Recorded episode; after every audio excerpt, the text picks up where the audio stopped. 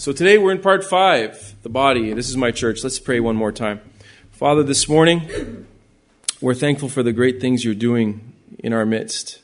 Um, Lord, we, we have the choice of perspectives. We can see and focus on uh, so many difficult things, so many tragedies that are going on, but we know those are plentiful, and we don't ignore them, Father. But we do want to choose to focus on you and focus on the good things that you're doing in the lives of people. You can transform these circumstances that are going on right now in the world. You can change and transform the ground of failure and make it a platform for recommitment. You can turn things around. You can change the situations. We thank you for your word this morning. We help we ask Lord for your help to to hear what you would say to us. We ask, Lord, that the thoughts and intentions of our hearts would be guided towards you, and that by your Holy Spirit you'd change us and work in us for your glory and our good. In Jesus' mighty name. Amen. Amen. We're talking about this morning the unity and diversity in the body. And uh, Brother Michael read the first 11 verses. I'm going to pick up where he left off. And it says this in verse 12 Just as a body, though one, has many parts, but all its many parts form one body. So it is with Christ. For we were all baptized by one Spirit, so as to form one body, whether Jews or Gentiles, slave or free, and we were all given the one Spirit to drink. Even so, the body is not made up of one part, but of many. So we're all different. There are no two people who are exactly the same. Though in some measure they share DNA, even identical twins have their differences. Yet, despite the great amount of diversity in the church, God has called us one. He has united us and connected us together by the Spirit of God. Regardless of our backgrounds, ethnicities, countries of origin, nation, tribe, or tongue, God has made us one in Him. Regardless of social class, nobility, position in society, education, or hierarchy of any man made construct, God has made us one in Him. Even so, God is pleased in establishing beauty in our diversity. I mean, just take a look around. Go ahead, take a look around. Isn't God awesome? You know, there's few places on earth where believers can gather in such a diverse culture as ours. We are blessed to have a taste of heaven here on earth, of the diversity, people from every tribe, tongue, nation, all under one banner, the banner of our Lord. God has done this through being baptized into God's Holy Spirit, and we symbolize this, symbolize this very same work that God has done in us through the ordinance of baptism in water. We were plunged into Christ. And because of this, we were united with his body. Verse 15 it says, Now if the foot should say, Because I am not a hand, I do not belong to the body, it would not for that reason stop being part of the body. And if an ear should say, Because I am not an eye, I do not belong to the body, it would not for that reason stop being part of the body. If the whole body were an eye, where would the sense of hearing be? If the whole body were an ear, where would the sense of smell be?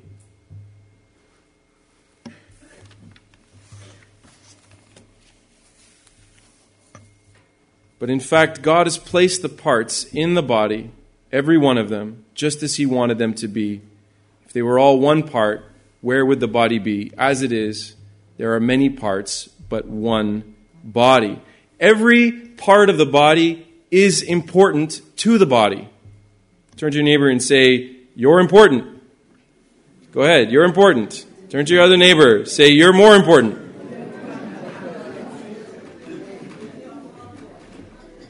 The way in which God has made the body leaves no room to claim that a certain part is more important than another. The way in which God has put the body together gives purpose, meaning, and significance to each and every part.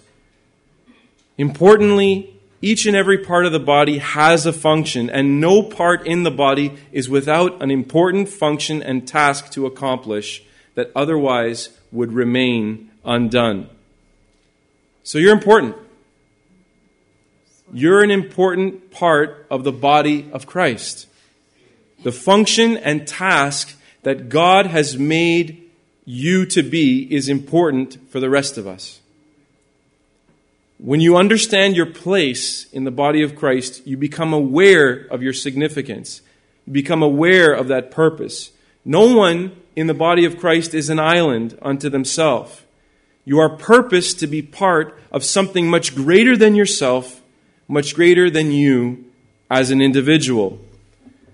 And we see here, importantly, in verse 18, we see that God is the one who is responsible for setting this up. His word says that He has arranged the body, and in fact, God has placed the parts in the body, every one of them, just as He wanted them to be. Maybe you've asked that question before. Why has God given me a certain gift? Why has God made me this way? Why has God called you to this city, brought you to this church, brought you into fellowship with the folks you see at your left and your right? Let me tell you, it's all part of God's grand design. You're not here by accident. Something happened to the computer? We're back? We're back in live. I don't know what happened. You're all part of, grand, of God's grand design. Verse 21. The eye cannot say to the hand, I don't need you, and the head cannot say to the feet, I don't need you. On the contrary, those parts of the body that seem to be weaker are indispensable. And the parts that we think are less honorable, we treat with special honor.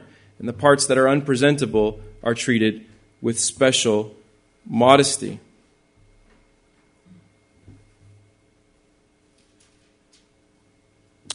While our presentable parts need no special treatment, but God has put the body together, giving greater honor to the parts that lacked it, so that there should be no division in the body, but that its parts should have equal concern for each other.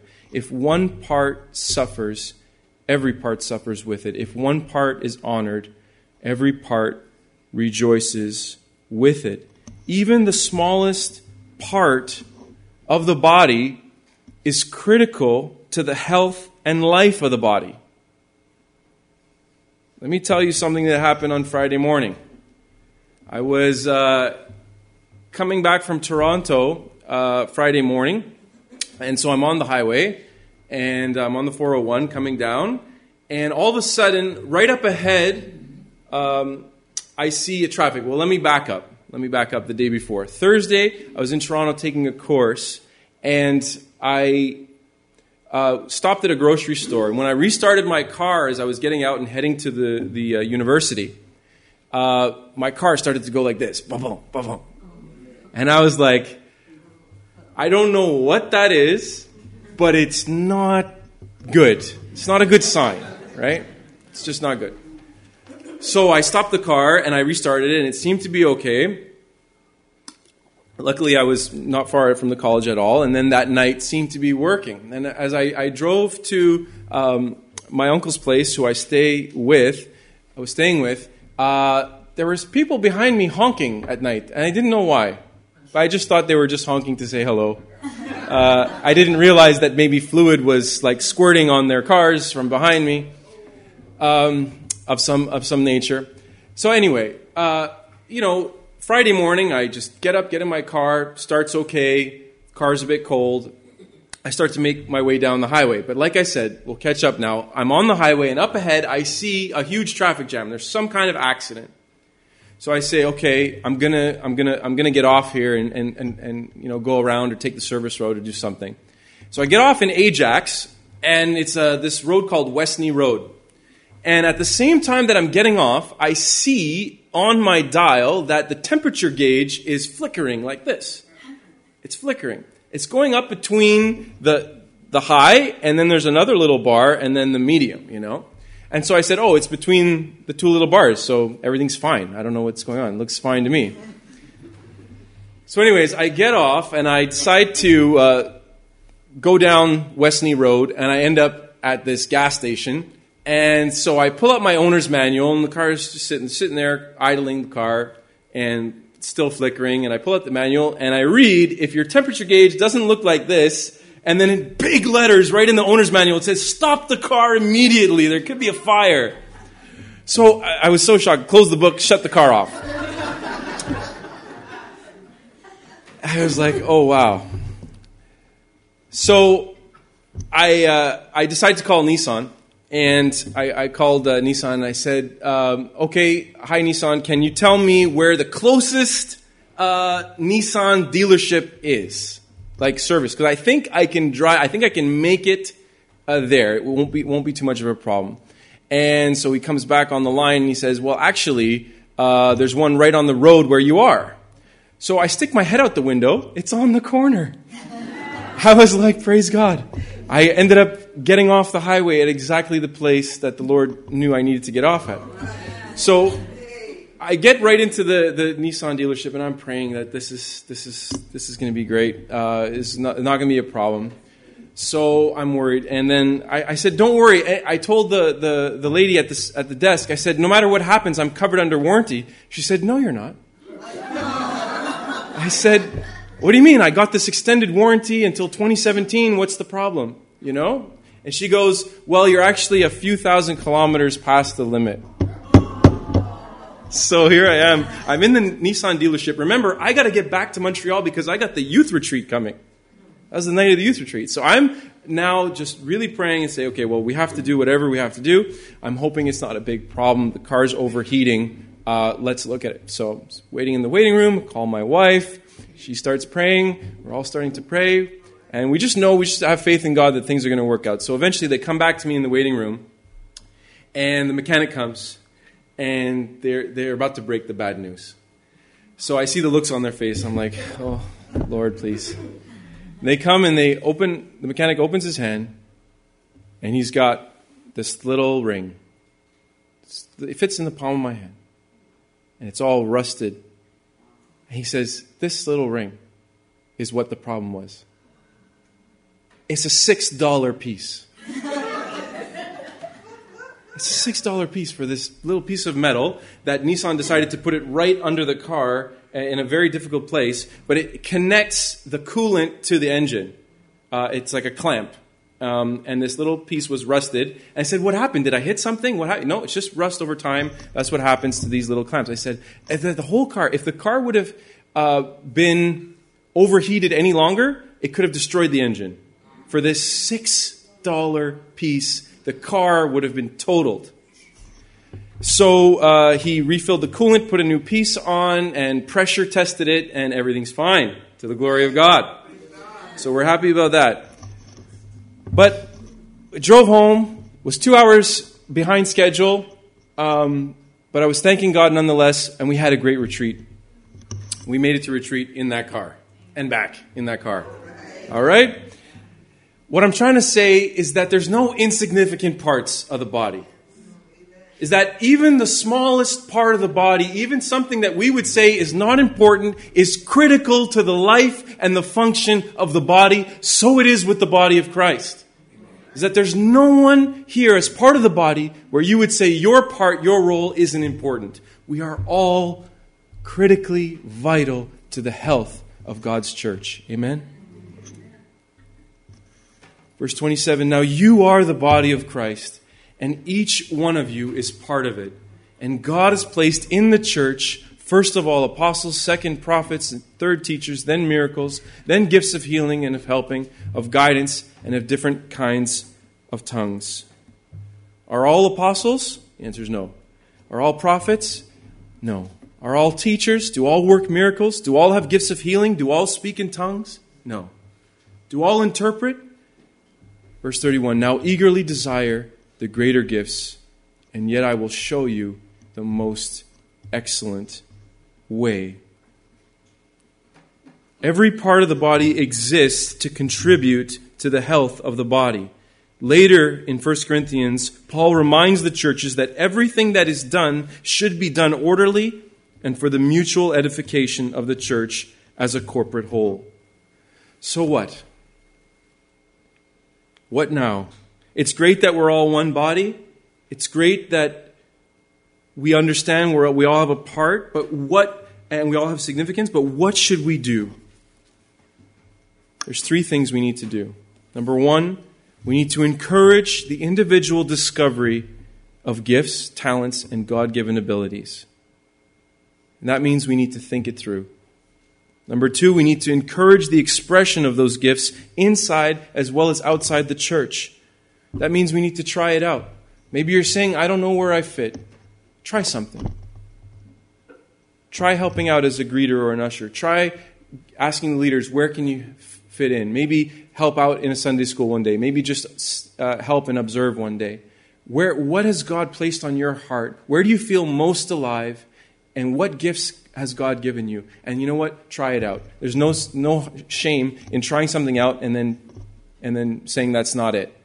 But we all have a part to play. So think it through, try it out. Third of all, most of all, the love of Christ should saturate every expression. If we miss love, we miss all of it. So that means we not only need to think it through, we all, not only need to try it out, we, all, we also need to love along the way.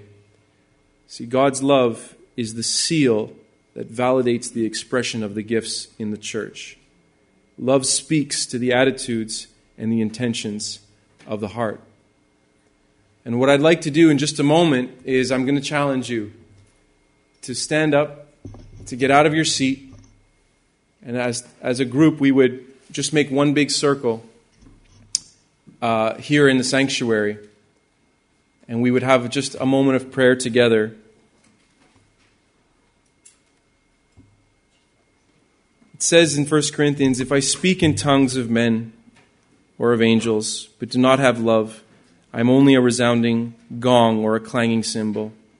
If I have the gift of prophecy and can fathom all mysteries and all knowledge, and if I have faith that can move mountains but do not have love, I am nothing. If I give all I possess to the poor and give over my body to hardship that I may boast but do not have love, I gain nothing. Love is patient, love is kind. It does not envy, it does not boast, it is not proud, it does not dishonor others, it is not self seeking. It is not easily angered. It keeps no record of wrongs. Love does not delight in evil, but rejoices with the truth. It always protects, always trusts, always hopes, always perseveres. Love never fails. But where there are prophecies, they will cease. Where there are tongues, they will be stilled. Where there is knowledge, it will pass away. For we know in part, and we prophesy in part. But when completeness comes, what is in part disappears.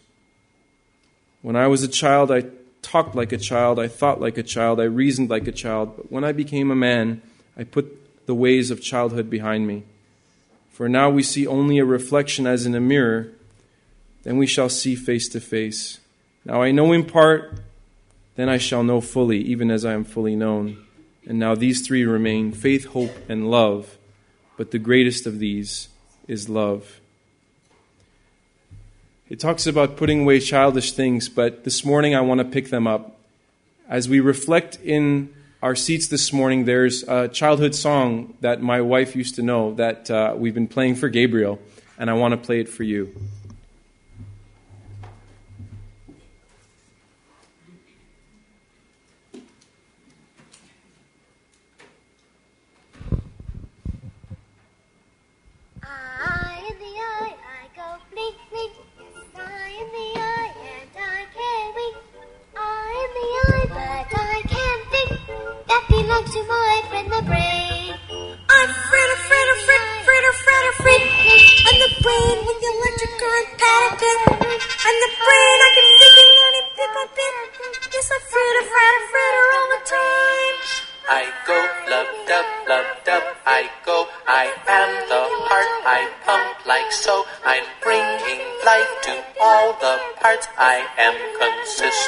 I'm the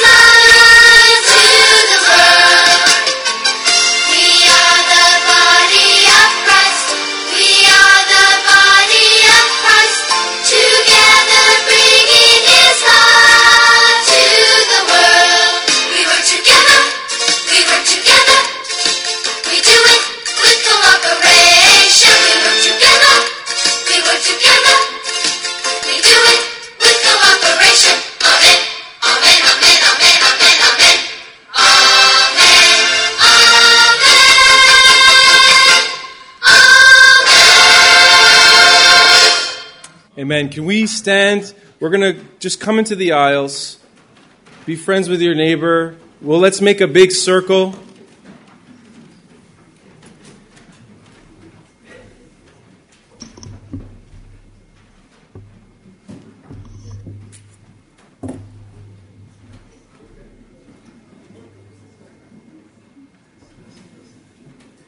Test. Check. Are we all here?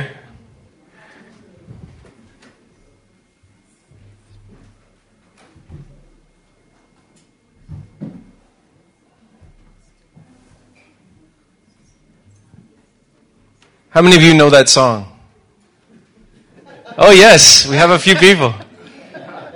I don't know if you catch that refrain, if, if it was coming through on the speakers, but I was hoping that maybe we could just sing it a couple of times. It just goes like this We are the body of Christ. We are the body of Christ, together bringing his love to the world. One more time. We are the body of Christ. We are the body of Christ, together bringing his love to the world. We are the body of Christ. We are the body of Christ, together bringing his love to the world. Last time. We are the body of Christ. We are the body of Christ, together bringing his love to the world. Father, this morning, we thank you that you've made us a family.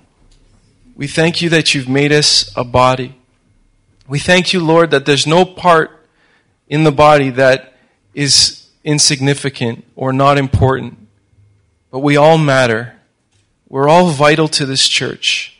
We're all vital to the work that you want to do in us and through us. Help us to value the expression of your gifts within the church. Help us to uh, value the talents and abilities that you've placed in each and every one of us. And help us, Lord, most of all, to have the love of Christ as a seal that seals our hearts and seals us in the bond of peace toward one another. Lord, we would see your amazing body at work. Lord, we live in difficult times. And more than ever, we need to be strong together. We need to put aside differences. We need to celebrate diversity because it's a beautiful slice of heaven. We thank you for all that you're doing in us and through us. And we sing this last song from the worship team, considering what we believe. We thank you for all that you've done today and continue to do in Jesus' name.